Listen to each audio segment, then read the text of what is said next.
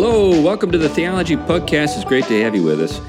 Say, last episode we said it would be we would uh, we'd be together again before we actually did another virtual show.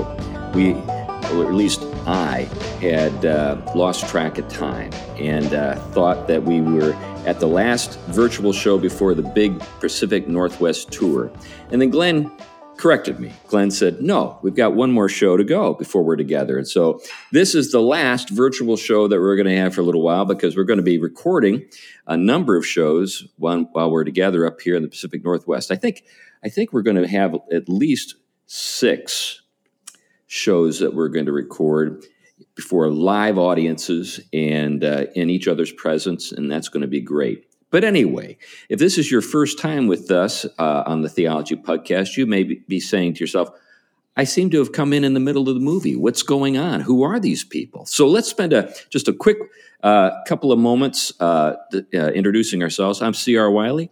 I'm a pastor. I serve a church here in the Pacific Northwest, and um, I've written some books.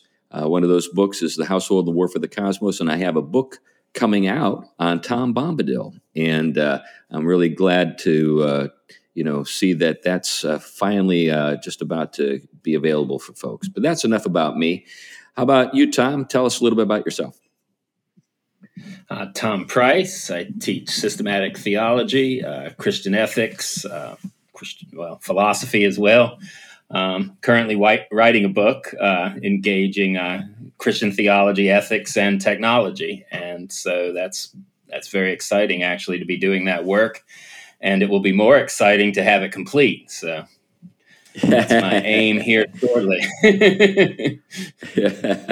radio, radio. All right, Glenn. I'm Glenn Sunshine. I am a retired history professor from Central Connecticut State University senior fellow at the Colson Center for Christian Worldview and a ministry associate for Reflections Ministries. And I've published a couple of things too. All right. Well, we're excited uh, to talk about the subject that we're going to be addressing today, and it's your day, Glenn. so why don't you get us, uh, you know, get us going here? Okay. Well, just by way of introduction, uh, I am in the middle of moving and if the green screen weren't up behind us, you would see solid evidence of that.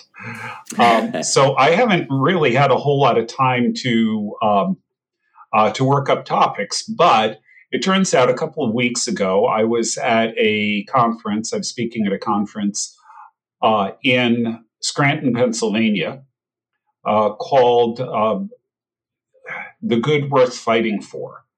Uh, subtitle something to the effect of what Tolkien's Middle Earth can teach us about reality. And so I thought I'd pick up on some of the things I talked about there, and uh, we could uh, see where they go. Um, the first talk I gave was dealing with some of the themes in Tolkien's essay on fairy stories. Now, we did a show a year or two ago, I don't remember exactly when, on, on fairy stories. But I find that as is usual with Tolkien, the essay is so rich, there is so much there that we could do a whole lot of other shows on it. So, uh, what I'd like to do here, at least to start off, is pick up on one idea that he's got in it. I'm going to read you a section of it. Now, to set this in context, Tolkien talks about fairy stories having three things that they do for us. There, there are three areas where they have particular value. The first of them is uh, recovery, um, which we may talk about more later, but that's basically the idea that um, a lot of the things that exist in fairy stories are things from the mundane world. But because they're placed in this context of fairy, which he defines sort of loosely and non technically as anything magical. Um, because they're placed in that context, we can see them for what they are in a in a way that we sort of lose sight of. He says, you know, in, in normal life, just sort of the average things that we see every day, trees and rocks and bread and wine and such, uh, we start taking them for granted. Um, but through including them in the fairy story, it reminds us of what the real significance is. And so that's recovery. The second yeah. is escape. Oh, go ahead, Chris. Yeah, this reminds me of actually something I was uh, just reading this morning in Augustine. I'm, re- I'm working my way through City of God. I think I'm in book 10. And Augustine makes this very point concerning uh, the created world that surrounds us. He says, as an effect, that uh, it's a greater miracle than any miracle that that that that you know is witnessed, you know, by the by by Israel or the disciples. I mean, the, the very reality that we find ourselves in is a miracle, and we lose sight of that just because familiarity. This is not the term yeah. that's for the, the expression he uses, but it gets the idea across. Familiarity breeds contempt. We just take it for granted, but it's a miracle. Mm-hmm. It's greatest miracle of all. Yeah, I'd like to return to that one later, assuming we have time, because I think that there's a lot to unpack there. Mm-hmm. Um, the second area he mentions is escape. And this is the one that I think, in a lot of ways, he really takes aim at because people accused him of writing escapist literature. And we'll, we'll pick up on that particular point as we go forward, uh, as we start up. Uh, the third area, though, is consolation, uh, which is the happy ending. And this is connected with this concept of eucatastrophe and things like that again worth talking about more. But let, us let's, let's zero in a little bit on this escape area.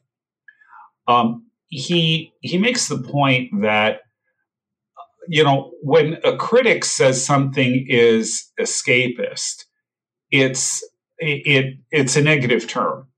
He says now this is rather odd because escape in the real world is usually a positive thing. You know, who can blame a prisoner for trying to escape? Um, he says, uh, and this is a quote In what the misusers are fond of calling real life, escape is evidently, as a rule, very practical and may even be heroic. In real life, it is difficult to blame it unless it fails.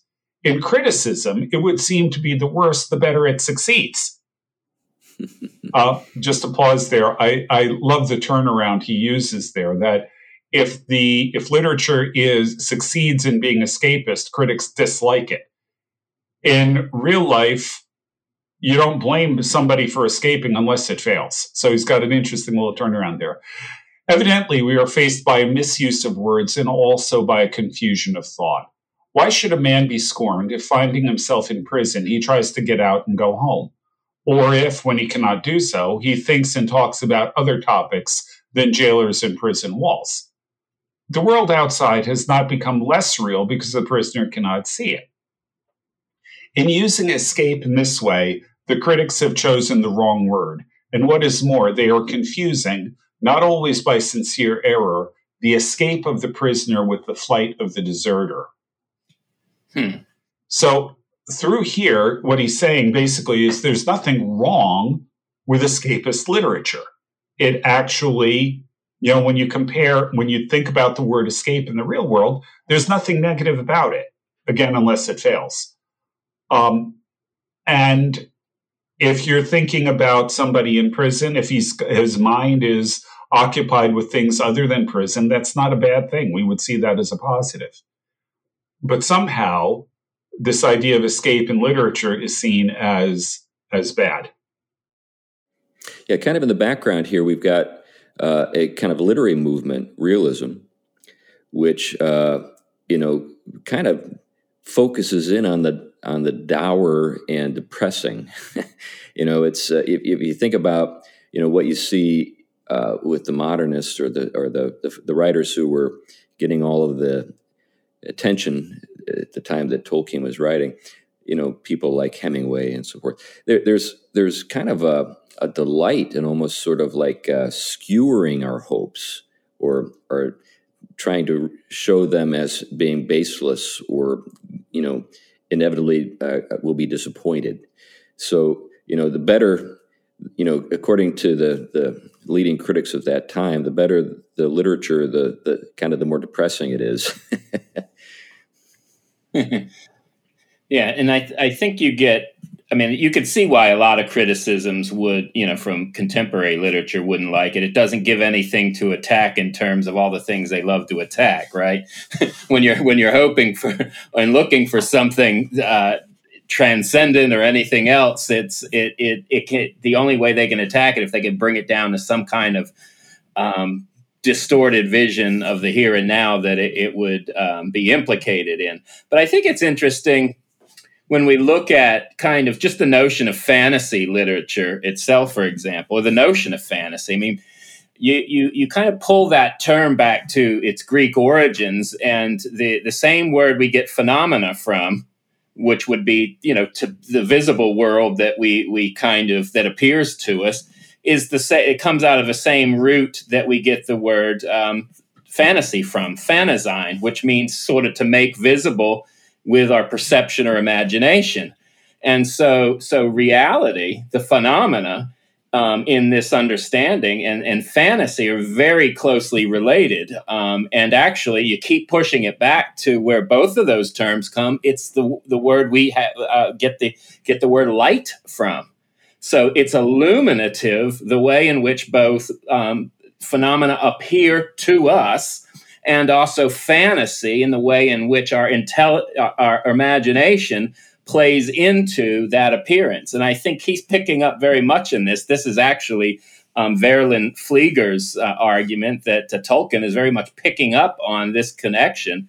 You know, he's a guy who knew language and he knew roots, and, and he he has therefore a much richer kind of realism, if you will, than that would include elements that people otherwise would call escape because they they're the place in which imagination and and the invisible um, are brought into the the mundane.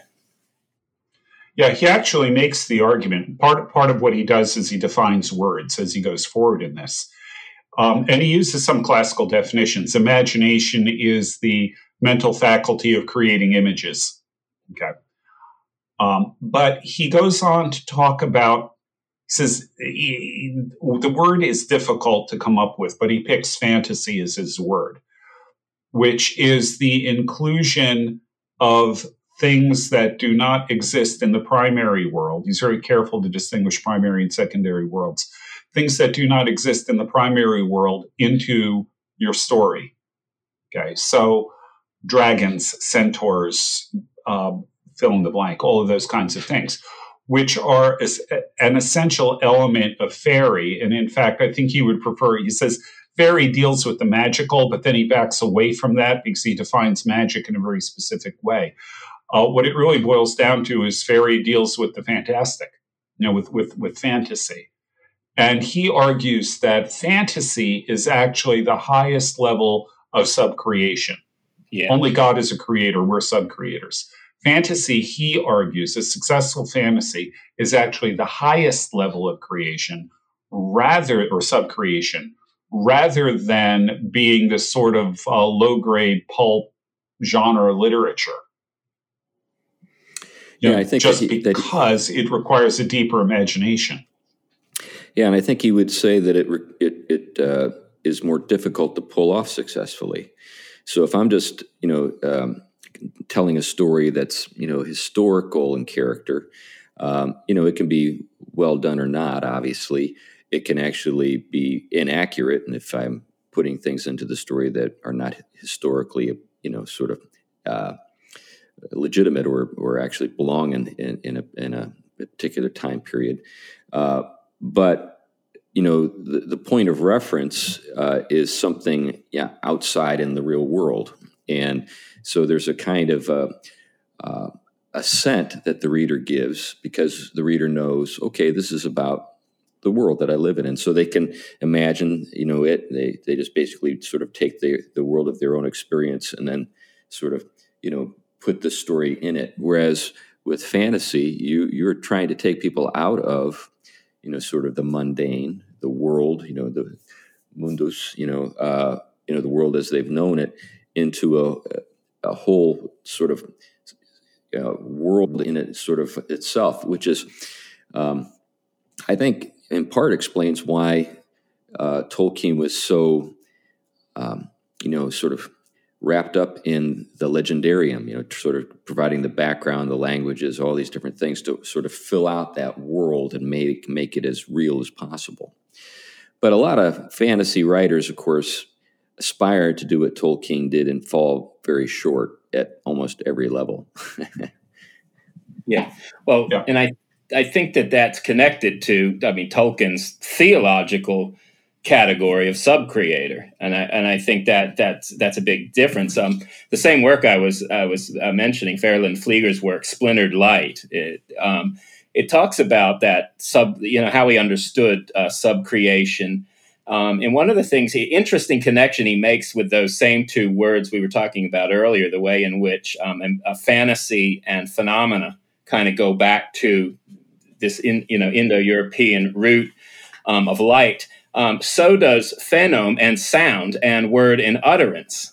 And so, and, and so he kind of develops out in conversation with Owen Barfield, who um, um, many people will kind of know um, from that those circles, as well as with Tolkien, the way in which subcreator was understood um, a- as the creaturely analogy, if you will, um, of our creator, but a creaturely, a creaturely um, uh, category, but it had to do with the way in which, especially in in the in the task of having dominion on one end, but also the redemptive work and mission we're called to and attesting to Christ, is the the bringing of this splintered light, which was broken in the fall, back into harmony.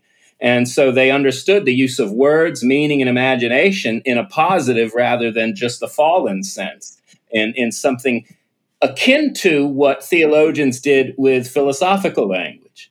They understood it was broken in the fall and it was repatterned towards untruth and, and false conceptions of God.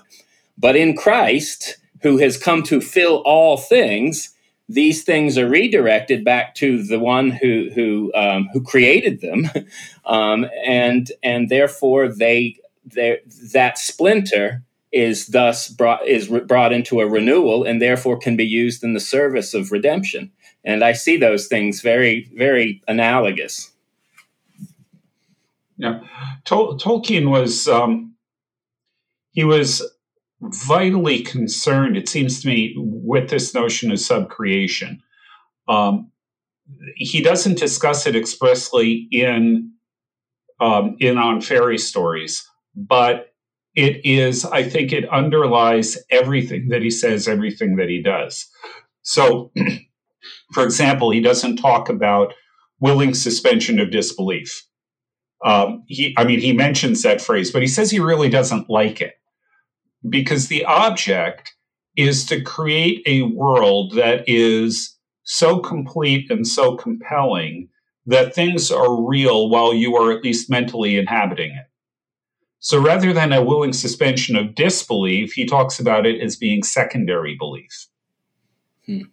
You know, and when while you're in the world, you believe these things while you're in the story. When you come out of the story, you you have primary belief. But hmm. within the story, there's secondary belief. And that's actually, I think, an important distinction. Um, the, the difference between primary and secondary worlds creation and subcreation and so on. These, these are sort of important ideas that underlie a lot of the work here.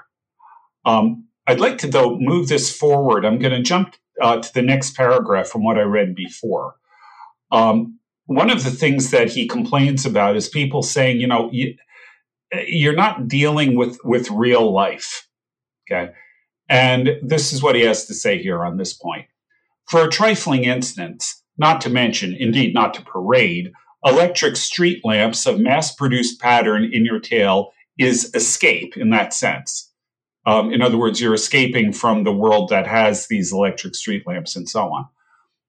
But it may, almost certainly does, proceed from a considered disgust for so typical a pro- product of the robot age that combines elaboration and ingenuity of means with ugliness and often with inferiority of result.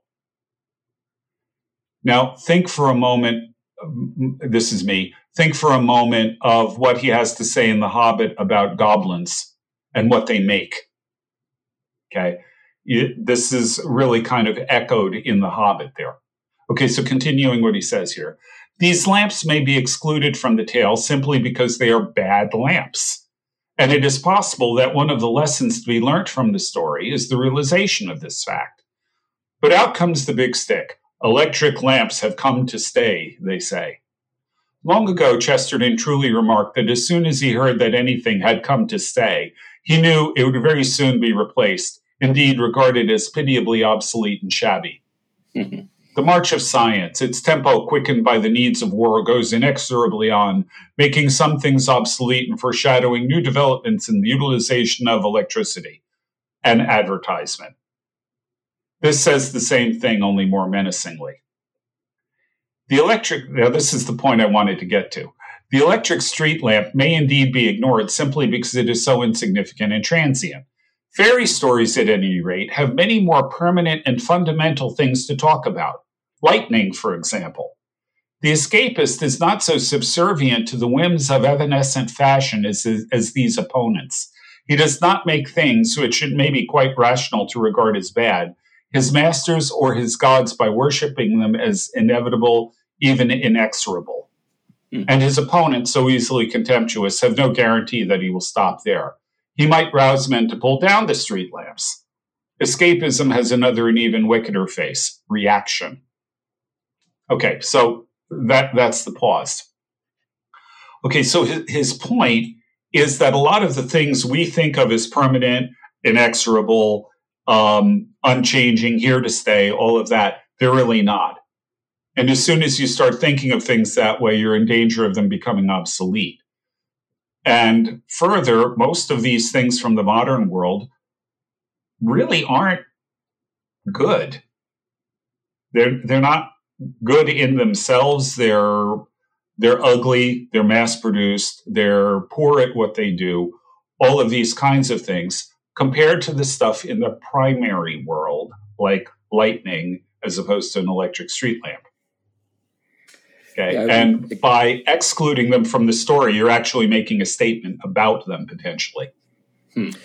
This this uh, brought to my mind as as you were talking about it, a couple things. One is you know obviously lightning, lightning is something that I, if I recall, comes up later, but uh, is kind of oblique because he's referring to thunder. So later on in the essay, or maybe earlier in the essay, he's talking about uh, the nature of uh, the name uh, Thor, if I remember correctly, and its uh, etymological connection to the, the word thunder, and uh, and the use of the word thunder in a kind of a you know way that's uh, expressing, say, anger, you know, like you, you know, he thunders, you know, and then, and of course it brings us back to Thor, all of that. But uh, mm-hmm. what what what jumped, what leapt to mind for the first time, you know, because I've read that essay a number of times, uh, but this the first time that you know that this particular thing came to mind, uh, the street light or the street lamp in uh, the Lion, the Witch, and the Wardrobe remember the the the, the lamp mm. is there in the middle of the woods, and I can't help mm. but wonder if Tolkien was wasn't making a little jab, or I mean uh, Lewis was wasn't making a little jab at Tolkien's uh, reference in on fairy stories because because I, I, think on fairy stories pre, predates uh, the Chronicles of Narnia. But anyway, kind of a fun thought. I don't. By good I don't fifteen years. Yeah, I don't have any way of proving my point, but it's just something I, ha- I, I just thought about just now. Yeah, um, it, it, needs to be said at the outset that Tolkien was a, was a bit of a luddite. He he really didn't like technology. Right. Now, right. I suspect for part of the reason for that was that for Tolkien, what he thought of as technology um, was factories spewing out, you know, coal-fired factories spewing out smoke. Right. You know, he thought of it in terms of desolation of the landscape. You know, Isengard was his vision of what the modern world has done. So, eh, you know, you, you have to take that into account because he, you know, he lived through the late phases of the Industrial Revolution, and a lot of our environmental concerns weren't at the top of anybody's mind at that point. And right. you can you can actually still see in Oxford and a lot of the street buildings all of the dark, like smog rust, if you if you will, on the buildings that can't be cleared off from a lot of those times, and, and the traffic that even would go through there. So that the noisiness, the loudness of the modern world was was a change for them, and uh, and that would have uh, likewise, you know, s- smoky and nasty. yeah, it is interesting though to consider the the fact that you know, in a way, you could say Tolkien was behind the times, but in another way, you could say he was ahead of the times. Because I think one of the things that appeals to people in our time is Tolkien's environmental sensibilities, and uh, people, yeah. you know, who may be turned off by other things in Tolkien find that very appealing. Yeah, it, it's interesting that when you read in Genesis in the Garden of Eden, uh, Adam is told to tend and protect the garden. And the problem that we get is that people emphasize one or the other.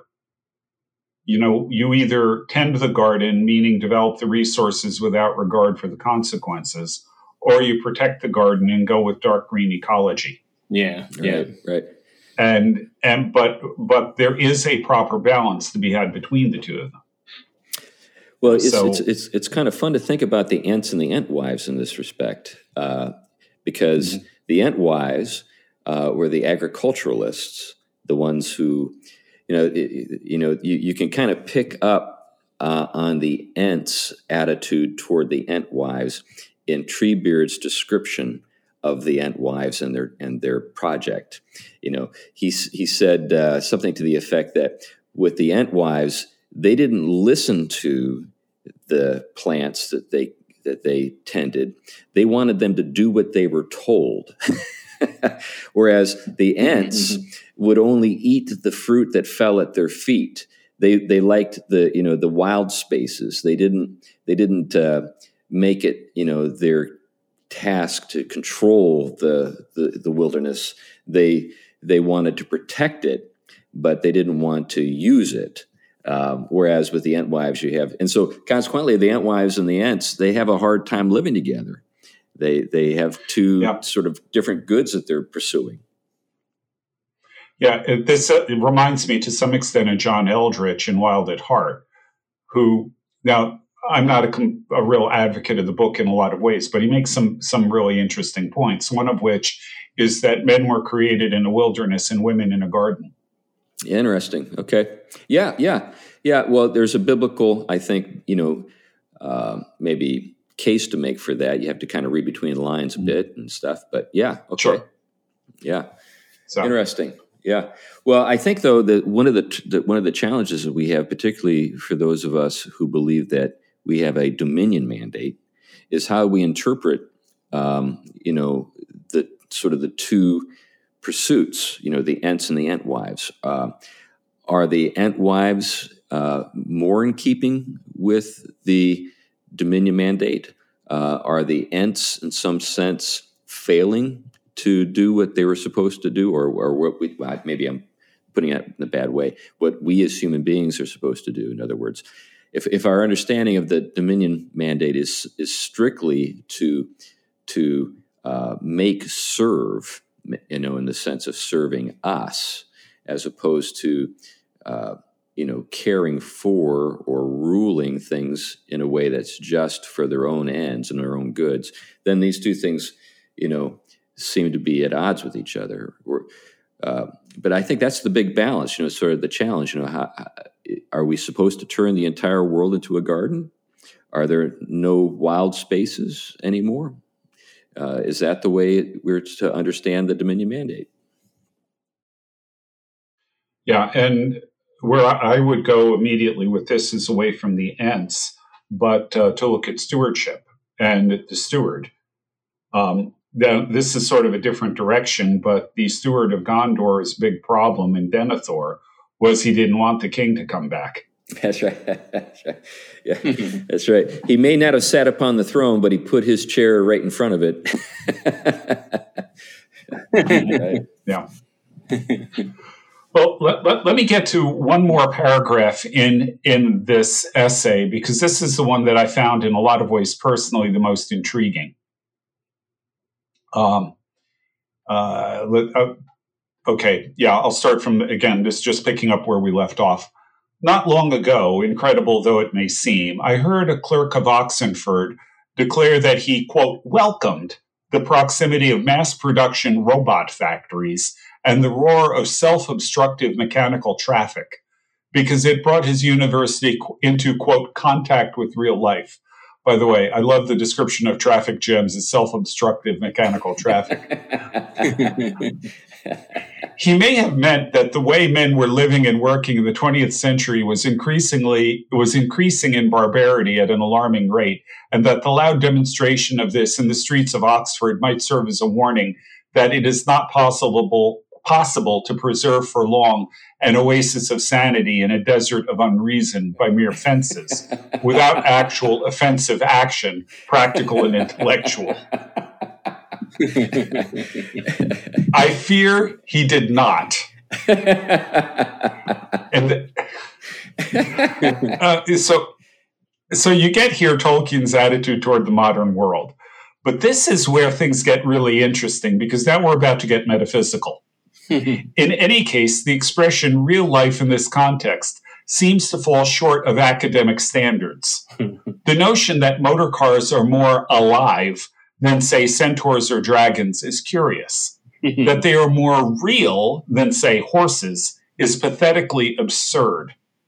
How real, how startlingly alive is a factory chimney compared with an elm tree, that poor obsolete thing, the insubstantial dream of an escapist? yeah. Okay. Yeah. Now, now think about this. The notion that motor cars are more alive than, say, centaurs or dragons is curious. Just pause there for a moment. Right. Um,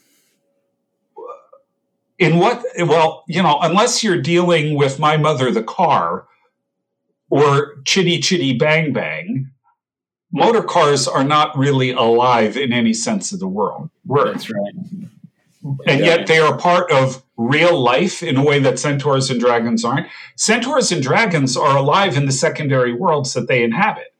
Yeah. Right. Right. Yeah, he's using life yeah. Uh, as a as a synonym for reality, which I agree with. But I think that that would be something that would be, uh, I guess, uh, unusual among intellectuals even in his time. Mm-hmm. Well, of course, there's the old medieval debate between. I mean, not, not so much a debate as affirmation that, that you know there's a there's a thin line between the living. I mean, the being in in the imagination and in, and in the idea, and the being that is actualized in in in you know temporality, right? Um, and so there is there is an aliveness attached to to these things, an actuality to these things. Um, that that sometimes that's why they had these debates on you know like Anselm that you know that idea of God must be from God because it is nothing that could have come from my reflections on things from you know from experienced right. reality um, and so, and those kind of debates. But th- there's that issue, and then but there there is this aspect in which technology as fantastic as so much of it has become in terms of being able to do things. I mean, a, a plane in flight mimicking, you know, um, real things in that way, or or the ability to do what we're doing now. Um, but you have to start to th- if you start to think it on the reality level, there is something very um, further down the being chain, if you will, um, the reality chain that that technology is, and it is, but it's being related to it is if it's almost on the same level of the, rea- the real things. Um, and I think that's something he's trying to get at. And I, you know, the language is hard to capture, but I think he's on to something. Yeah, I think he's getting at something metaphysical, as Glenn says, uh, something that cannot be simulated with uh, artificial intelligence. Something because artificial intelligence is just that; it's artificial. It's not real, and living in the sense that we're talking about here. But not even Chitty Chitty Bang Bang is artificial intelligence. Chitty Chitty Bang Bang, if you remember from the from the film, is a kind of almost magical thing. It's not it's not a mm-hmm. mechanical mm-hmm. thing. It's a mechanical thing that has a magical sort of uh, aspect, I guess.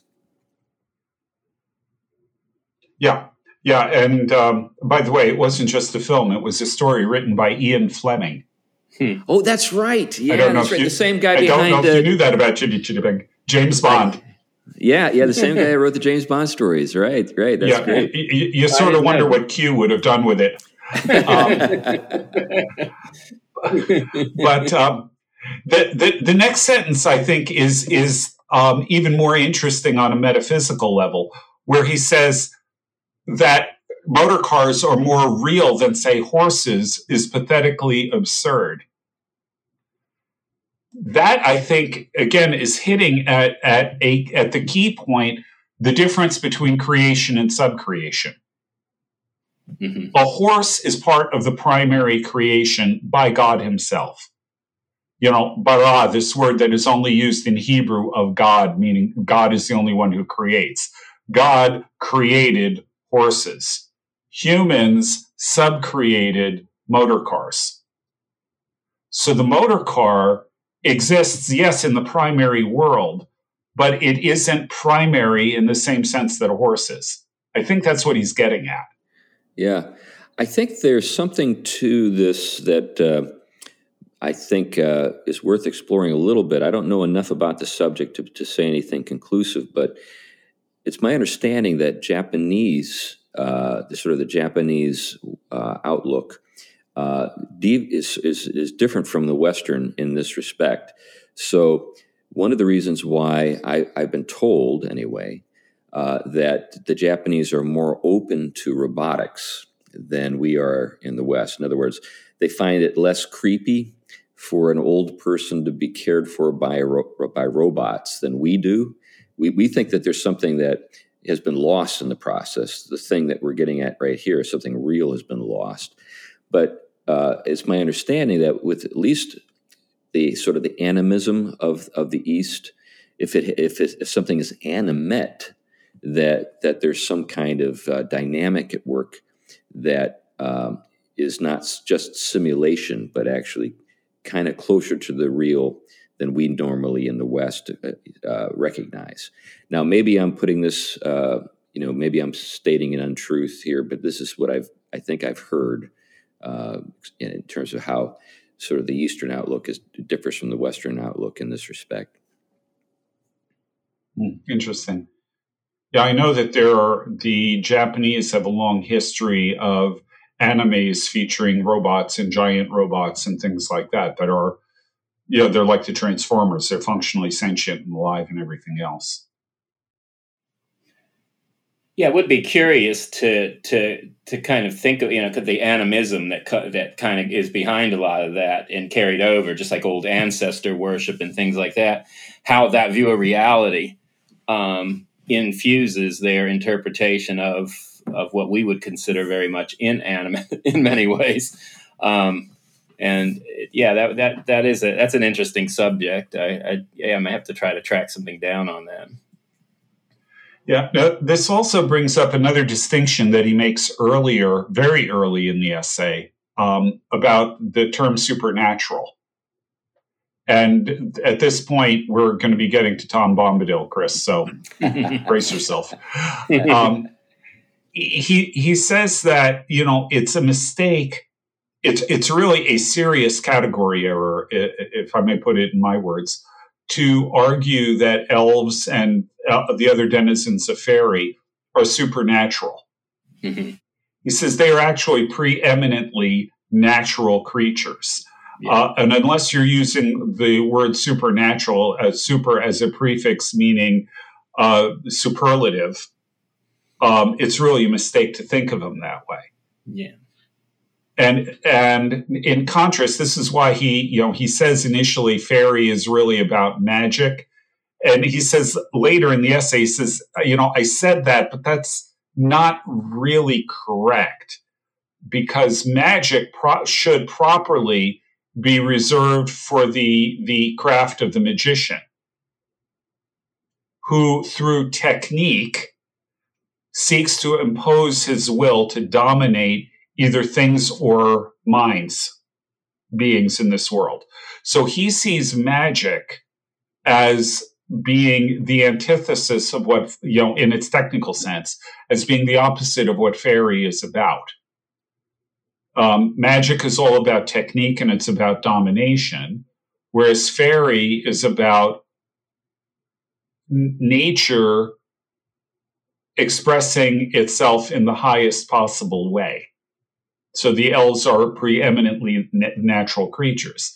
And it occurred to me that that's Bombadil. Yeah, yeah, I think you know, that's right.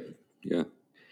Yeah, Tom Tom is uh, not uh, you know domineering, um, but he's the master. We've talked about that before, but I think that's why he he so I think marvelously contrasts with Sar, uh, Saruman. Saruman very much is the magician, whereas mm-hmm. Tom is not a magician in that sense at all. Although Tom is remarkably uh, powerful, uh, his power isn't the power of domination. And uh, you know, we've talked about this, like I said, uh, in the episode on Bombadil, when particularly when Goldberry uh, is asked by Frodo after she says Thomas the Master, and Frodo says, "Does does that mean this this land and everything in it belongs to him?" And she says, "Oh no, all the things in the land belong to themselves, uh, but Thomas the master." And then she goes on to say, "No one has ever caught him," which is you know I think intriguing because there's this connection that she makes between mastery and freedom that I think uh, is lost on us. It just strikes us as odd. I, th- I don't think many people spend much time thinking about Goldberry's statement there. Um, I think it's, uh, mm-hmm. it's sad that they don't, but I think there's a whole lot there that I think Tolkien is getting at with regard to what it, what dominion actually means. You know, uh, if dominion is not domination, if those are different things, and we we confuse the two, we we we think domination when we hear the word dominion. It's no wonder that that people uh, are uneasy when Christians talk about taking dominion because they're assuming that what we're up to is what Saruman is up to. Yeah, and once again, the word master, as Tolkien would have been well aware, uh, comes from the Latin magister, which refers to an instructor or teacher. Right. So Tom's role is to teach things in his sphere their proper their proper role, their proper responsibilities. So, yeah, yeah, yeah. Now, you, you, mm, I was because I was oh, one last point I was going to talk about is yeah, it's the the clear difference between the the notion of dominating as sort of enslaving or exploiting, um, or or um, rather than the kind of genuine understand Christian understanding of creation, for example, that creation to, to be a free creature um, is to be that which truthfully enacts itself um, as the creature that it is. So to to have dominion is a way of of as you mentioned, being a steward of that, cultivating that. Um, I, but I, I, I always think carving out that that little place the right way where we have a part in in actually also developing things making things techne um, that doesn't lead to this kind of distorted sense of magic but actually you can still build houses and make computers and stuff um, without it without it becoming magic or or a, the dangerous kind of technology um, um and so that i think that place is where a lot of people don't know how to kind of tease out the difference between um, that's why they would some of them will move towards getting away from technology altogether or right. or completely indulging it. Yeah i, I like one of the things i was hoping we were going to get to is this connection. Again think about his definition of magic. It is to kind of condense it it is the imposition of your will over things or minds through technique. Now, technique, the word technique is connected to the word technology. Saruman, the ultimate magician in a lot of ways, in this sense, Sauron too, I suppose. But Treebeard describes Saruman as having a mind of wheels and gears. In Tolkien's mind, there's a very close connection between technology and magic because both of them are aimed at domination over, well, at the very least, things, over nature. And we've talked about this before in connection with the the um, the rise of science as a means of controlling the world, imposing our will on the world. This is very much the attitude that Tolkien is bringing into it. Which you know takes us back to Tom's question. You know, how do we na- navigate these these things? Because there is, uh, you know, a right, I think, uh, and uh, good use for technique. Um, you know, when we think about uh, the way the elves, uh, the artifacts that they've made, um, sometimes are so subtle and beautiful that uh, other, you know, creatures in Middle Earth refer to them as magical, but the elves themselves are puzzled by the by the expression. Remember Galadriel? She's you know she says to speaking to Sam this is elf magic if you want to take it that way, but I don't understand what you mean by that because you use the same word to, to for the deceits of the enemy and what we do. They're different things entirely in her mind, and uh, and there seems to be a kind of harmony um, with sort of elf technology and the natural order that I think maybe. Uh, the elves learned the hard way. If you think about Fëanor, for example, uh, and his great achievements and how those were, you know, the re- you know resulted in the Silmarils, and there's a point where uh, Gandalf in the Lord of the Rings even supposes that Fëanor was the was responsible for the Palantir, you know, the seeing stones that the, the men of Numenor used to rule their their realm. It was a kind of a gift to them that they had received from the from uh, well an unexplained source, but the this this but but there there is a kind of dark story in the elves' own past with regard to tech, technique, um, you know, and uh, the desire to acquire uh, knowledge, particularly with the Noldor, you know, that particular branch of the elf, you know, sort of family, you know, they were the ones who were the the great masters of of sort of uh, you know what we would call today technology. Um, and they have a kind of also an interesting relationship. The Noldor have an interesting relationship to the dwarves. The dwarves are uh, also, you know, you know, great, uh, you know, makers. And then when it comes to the to even men, you know, there are you know the men of the West who are the greatest makers when it comes to you know men. Think about Orthanc. You know, the fact that when the Ents attack it, they can't harm the actual artifact that was made by the men of the West. The tower itself, they were completely uh, stymied by. They had no power to, to harm it at all. They just, in fact, it, it's described as they just, you know, for all of their wanton you know, sort of destruction, you know, their their rage, they could barely scratch it.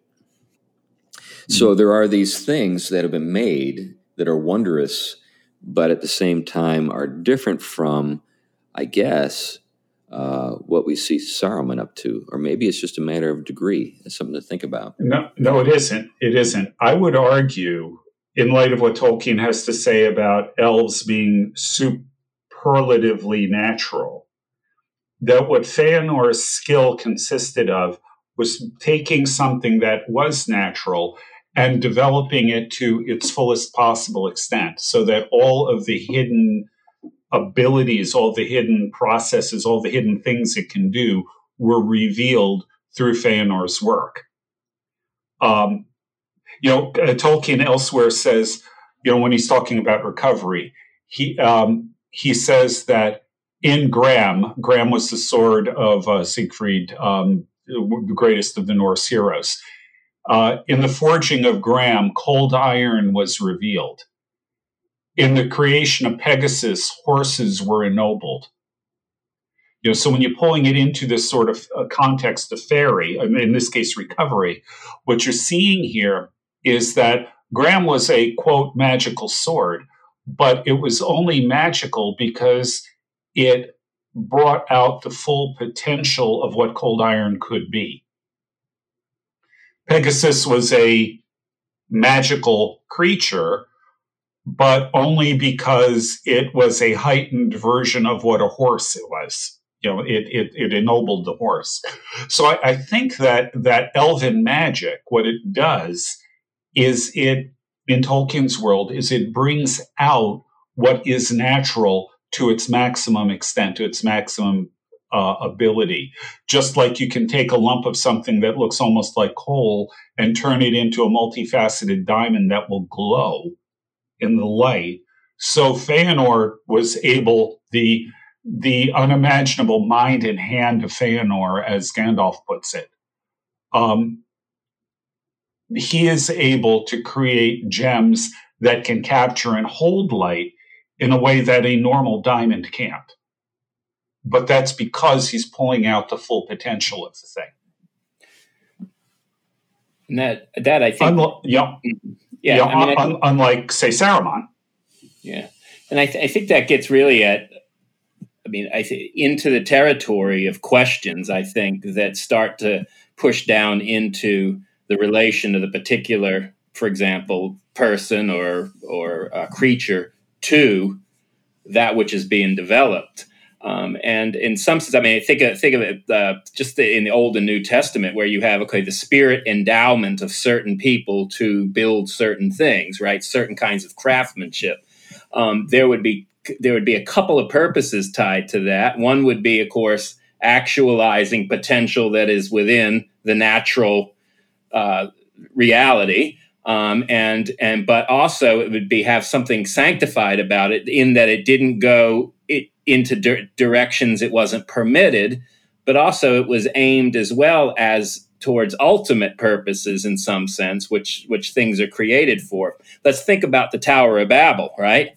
I mean, what's going on here? We have obviously um, human beings taking nature's potential and building something, and even something you know aimed at a certain kind of transcendence. But because it's steeped in human pride, right, and it's grounded in a relationship to that material that is is problematic, the the the product of it is problematic, right? It re- receives a judgment and has a consequence. It's The breakdown of language of all things um, and communication. Um, but then think of that that you know God commissioning a people to be a body, to build a temple. Of course, temples that can be destroyed, but ultimately is building a temple that won't. Um, so, so there is there's a kind of rich depth to this question um, that I think, um, I mean, I think Tolkien illumines in the way in which certain kinds of creatures related to to the natural um, and to creation um, are able to do things in harmony with it that don't go beyond the permissible. And others are so captivated by these things that they become enslaved to it and exploit others with it. And that does does go back to that question of the relation of of things like virtue to to the the creation itself. Yeah, I, um, similarly I think, you know, to I mean, like pride, for example.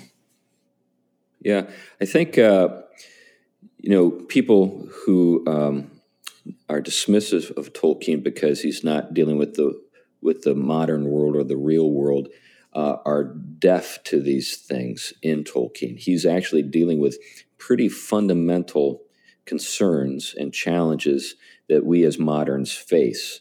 Um, I think, especially with, res- with regard to the relationship between, you know, what we would today call the environment and our technologies. You know, how how these two things uh, kind of uh, relate to each other, and if there is a good that exists apart from our own designs, in other words, in the nature of things, then um, we are faced with some limitations. Uh, we're not permitted to do whatever we please. We're not we're not permitted to do what say Saruman would do, which is break things in order to se- separate, you know, raw power from the given ends to which that power has been directed in the in, in the nature of things. And then, then the question of you know we've been kind of kind of getting at this how how do these two things relate to each other? We see, I think in in the Ents something that didn't work. Obviously, the Ents are now unable to relate to each other. The Ents and the Entwives. So these two approach, you know, sort of this the, you could say the pure approach in each direction gets further and further, you know, apart. Uh, and then we see something in the Elves that is remarkable, and perhaps that's where we should go in terms of thinking about, you know, our own approach to this this question. Uh, getting back to Bombadil, though, Bombadil appears to me to have uh, solved it as well, but maybe in a different way. Um, Bombadil has a garden. Um, he's, you know, he's, you know, in a place uh, where uh, everything is tended in his with regard to his house, and yet he's the master of the of the of the old forest, which is not something he spends a whole lot of time tending. he spends his time, you know, you know, in it, but not with the idea of making it do what he wants. Yeah, it's worth noting that Tolkien was once asked about his political philosophy, and he said he was an anarchist. Right. And he was quick to add that he wasn't a bomb throwing anarchist. But um, I, th- I, I, think, in sort of modern um, American terms, Tolkien was probably closest to something like a libertarian, except a libertarian who understood liberty in its original sense, where there are natural and divine laws that you don't transgress. There's an there is a positive good, an objective good that you to work toward, but you have complete freedom within that framework. So Bombadil tends his garden, but he lets the forest be the forest. The Shire has a mayor, but the mayor does nothing. He's a, it's a ceremonial position. He has no real authority. Right. Um, you have, you know, the, the hobbits aren't anti-technology. They've got a, a water mill a, you know, a mill that's that's water powered, but they're not going to put, or they shouldn't put in the coal powered mill because that you know that is a you're not working with nature at that point you're working against it but even even the um, miller um, you know, so there are a whole slew of things like this yeah but if you remember you know even the miller ted sandyman is uh, mm. somebody that that Sam uh, doesn't get along with very well, and uh, and the, and right. that the Miller is actually uh, a character. I remember in the Scouring of the Shire, one of the guys who was uh, found the the new regime uh, seductive when when Sharky right. and, comes to town. yeah, and you know what? If you're going to have a libertarian society, you've got to allow there to be jerks. you know, that maybe we should probably bring this in for a landing, as uh, as we as I like to say anyway, but because we're getting to that time. But a couple of things just to think about, maybe, and get your get your thoughts here quick on, uh, Glenn, uh, the relationship of uh, the uh, the king to this. So you know, we have uh, you know Aragorn, who spent years as a ranger protecting the borders of the Shire without the without the hobbits knowing that they were protected and you know they, they they and then when the the Grey Company remember the Rangers go south to war it's not long before we, we see you know Saruman moved into town and uh, take over the place. So what any, any thoughts on that yeah um, one of the complaints that um, who was it George R. R. Martin. Martin was a big fan of Tolkien. He's he readily admits this. But he says, you know, it says Aragorn ruled as a good king for 100 years. It doesn't tell us how he ruled.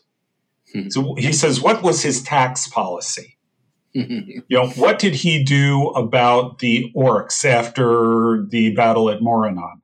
You know, did he hunt them down? Was it a genocidal war? Did he try to convert them? What did he do? We're not told any of that. And I would argue that Tolkien would say all of that is beside the point. okay. But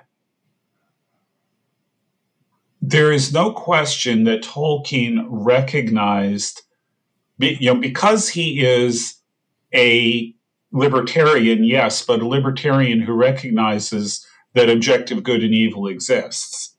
There's no question that the good has to be protected against the evil. And so, what you do find out is that one of his policies is nobody's allowed to mess with the Shire. Right. Okay. So, you know, I, I think Tolkien was enough of a realist to recognize that there was a degree in which force is necessary to protect the weak. That's what the Rangers were doing. You know, that's what Aragorn's rules about the Shire after he came to the throne w- w- were about.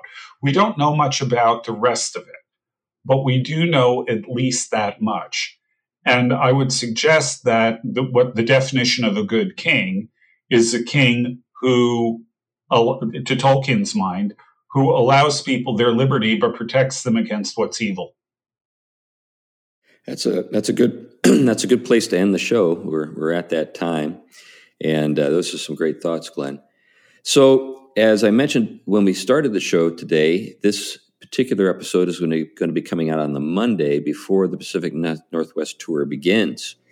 So, uh, hopefully, uh, you if you live here in the Pacific Northwest and you're listening to this right now, uh, you'll be able to uh, ha- have an, you know some time with us in person.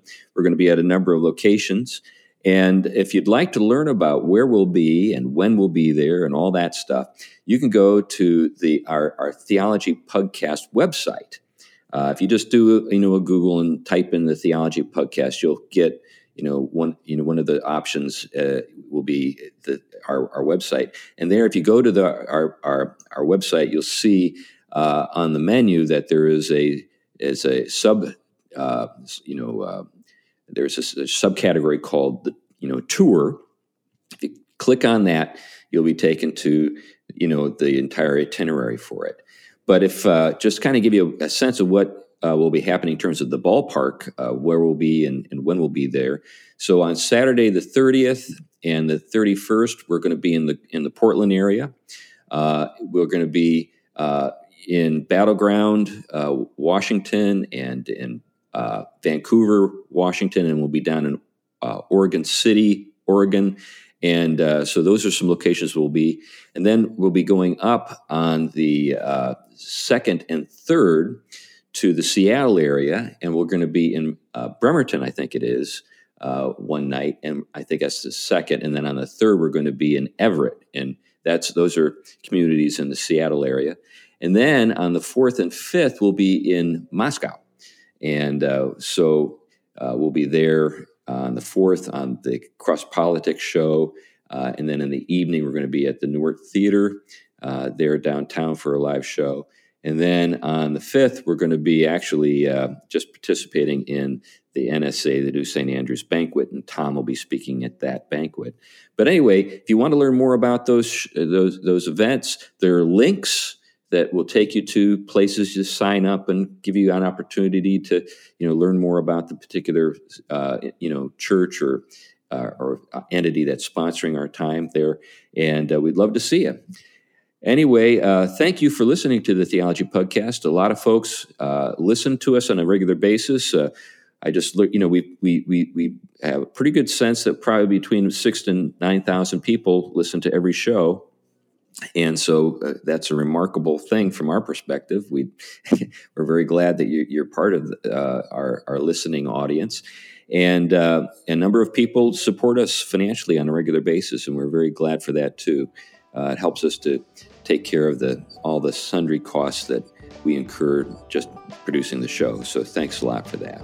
Anyway, that's enough for me. Uh, anything else you guys want to say as we wrap up? Guess not.